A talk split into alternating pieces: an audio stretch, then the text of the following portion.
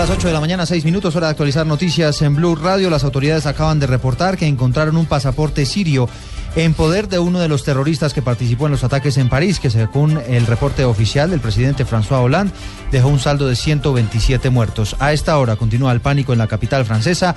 Incluso algunos almacenes y centros comerciales fueron evacuados esta mañana en medio del pánico y las prevenciones que por supuesto se mantienen después de la peor tragedia que ha sufrido la historia de ese país. Siguen las reacciones en el mundo, incluso el Papa Francisco está hablando de la Tercera Guerra Mundial.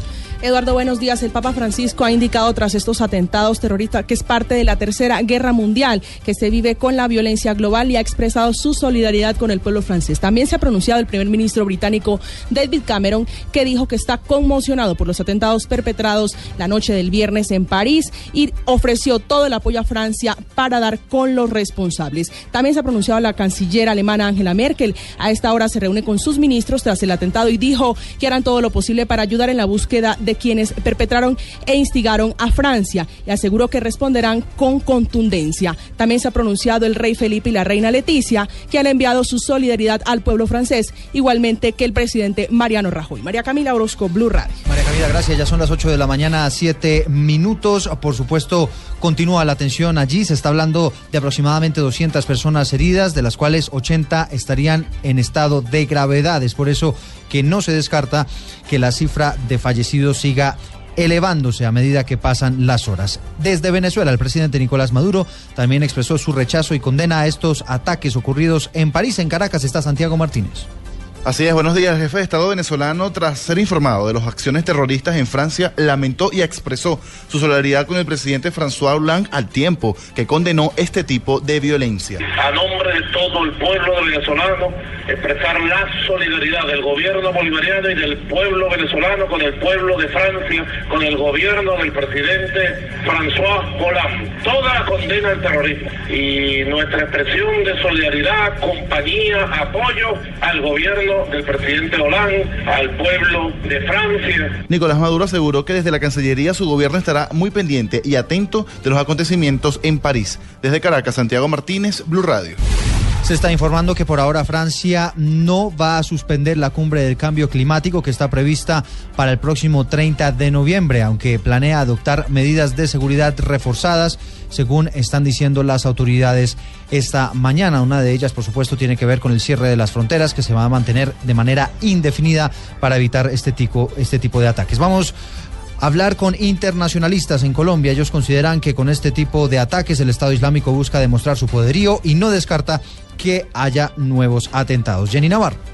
El politólogo Vicente Torrijos afirmó que vendrán más atentados en otros países occidentales como el ocurrido anoche en Francia. Es un fenómeno por tercero que no afecta únicamente a Francia, va a afectar y seguirá afectando a varios países occidentales porque al fin y al cabo una organización como ISIS que tiene recursos económicos ilimitados y que tiene un control territorial pues lo que aspira es a consolidar, ¿no es cierto?, su presencia, su actuación. El internacionalista Torrijos dijo además que los atentados en París tienen que ver con la relación cultural entre Francia y sus antiguas colonias. Jenny Navarro, Blue Radio.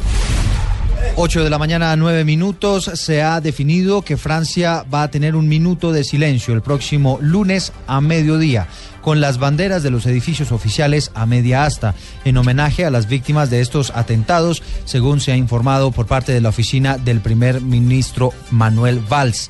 Adicionalmente, recordemos que el presidente François Hollande declaró un duelo nacional durante tres días para honrar la memoria de las víctimas, 127 personas muertas y por lo menos 200 heridas, aunque la cifra, insistimos, no ha sido confirmada. Hablamos en Blue Radio con uno de los testigos que vivió en las calles de París estos momentos de pánico que se vivieron por cuenta de estos atentados, Carlos Arturo Albino. Buenos días. Para Blue Radio habló un testigo que vivió los minutos posteriores a las explosiones. Jeffrey Carrero iba de en bicicleta desde su trabajo hacia su casa. Nada, venía de camino de mi trabajo y me topé con varias calles cerradas. eh, la gente, por supuesto, muy, muy alterada. Igualmente los policías tratando de mantener el control, pero no es fácil recibir cosas como las que están pasando. Después de desviarme dos veces por, por trancones de la misma policía, bueno, me topé en una esquina con otra parte que estaba cercada. Bueno, nada, y sí pude pude llegar a observar sin saber qué era lo que estaba pasando, pues las personas muertas que estaban sacando de, de un bar, no sé si fue por medio de disparo, porque sé que en varios sitios fue por explosiones, en otros por disparo. Jeffrey aseguró que a pesar que muchos de los habitantes desconocían qué ocurría al momento de la confusión, la información corrió casi inmediatamente por las redes sociales. Carlos Arturo Albino, Blue Radio.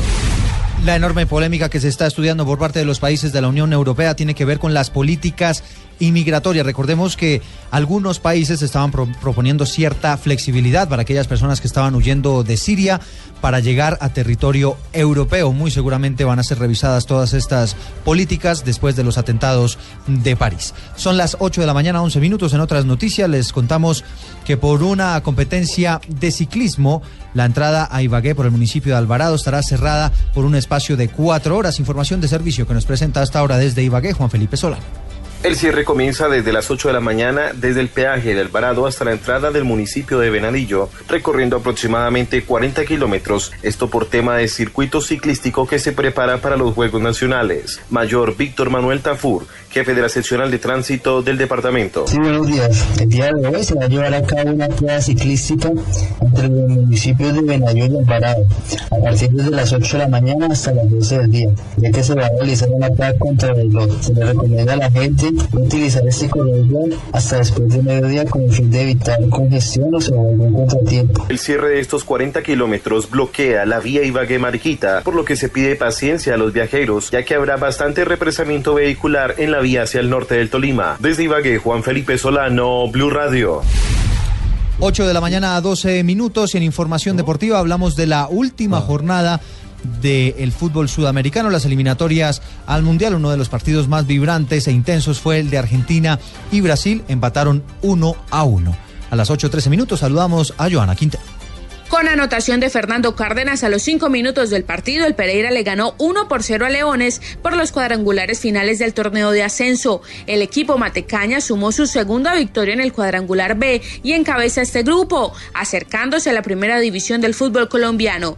En la tercera fecha, el Pereira tendrá que visitar al Fortaleza, que juega hoy a las 7 y 45 de la noche ante la Unión Magdalena, mientras que por el grupo A, la jornada será el domingo, donde Universitario de Popayán recibirá a las 11 y 30 de la mañana al Bucaramanga, mientras que a las 7 de la noche el América visitará al Real Cartagena.